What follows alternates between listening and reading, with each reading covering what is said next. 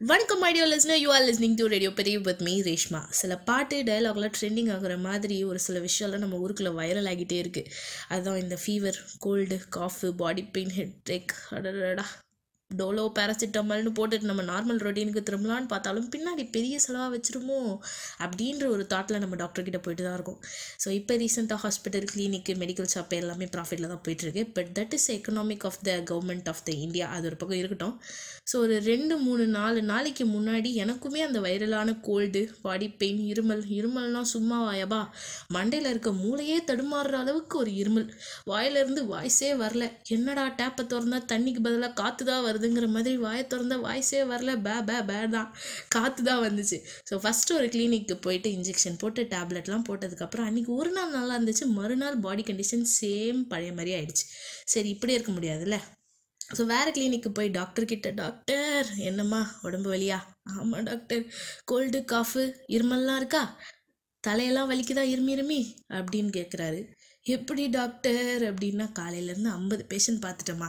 இதே தான் சொல்கிறாங்க இது இப்போ ட்ரெண்டிங்கில் போகுது. நான் ஊசி டேப்லெட் சிறப்புலாம் தரேன். கரெக்டாக கண்டினியூ பண்ணுங்கள் ரெண்டு நாளைக்கு அப்புறம் ஒரு இன்ஜெக்ஷன் போட்டுக்கோங்க. ஃபுல்லாக க்யூர் ஆகிடும் அப்படின்னு சொல்கிறாரு ஸோ அதுக்கப்புறம் இந்த டேப்லெட்டு சிரப் எல்லாம் உட்கொண்டதுக்கப்புறம் ஓரளவுக்கு பேசுகிற அளவுக்கு தேடிட்டேன்ப்பா so brothers and sisters friends and families cold காஃபெல்லாம் இருந்துச்சுன்னா ரெண்டு நாளில் சரியாயிடும்னு விட்டுறாமல் ஒரு ரெண்டு நாள் ரெஸ்ட் எடுத்து டாக்டர் கிட்டே போய் செக் பண்ணி ப்ராப்பராக சாப்பிடுங்க. ஹெல்த்தை பார்த்துக்கோங்க. வருமுன் காப்போன்ற மாதிரி யோசிங்க.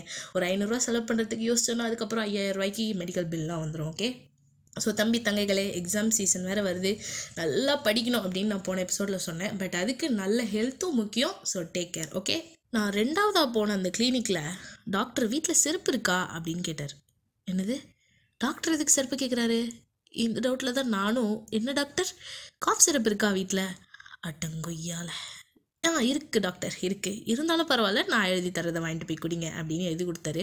பட் நான் யோசிச்சது என்னென்னா நமக்கு தான் காது மந்தமாக போச்சா? இல்லை இவர் வாய்க்குள்ளே பேசுகிறாரானே புரியலையே. இப்படியே யோசிச்சுட்டு தான் வந்தேன்.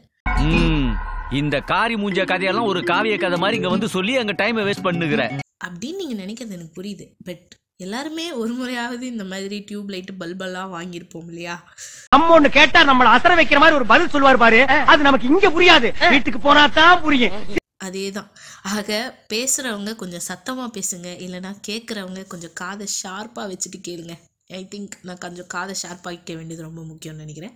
ஸோ இந்த மாதிரி மிஸ் அண்டர்ஸ்டாண்டிங்லாம் உங்களுக்கு நீங்கள் ஃபேஸ் பண்ணியிருக்கீங்களா அப்படிங்கிறத ரேஷ்மா ரேடியோ பெட்டிங்கிற இன்ஸ்டாகிராம் பேஜ் இல்லைனா ரேடியோ பெட்டிங்கிற எஃபி பேஜில் நீங்கள் வந்து கன்வே பண்ணலாம். அண்ட் நிறைய பேருக்கு ஷேர் பண்ணுங்கள் take care of yourself and also the people with you next ஒரு டாப்பிக்கில் மீட் பண்ணலாம். And then don't worry be happy be positive and spread positive take care டா bye bye from this is radio bedding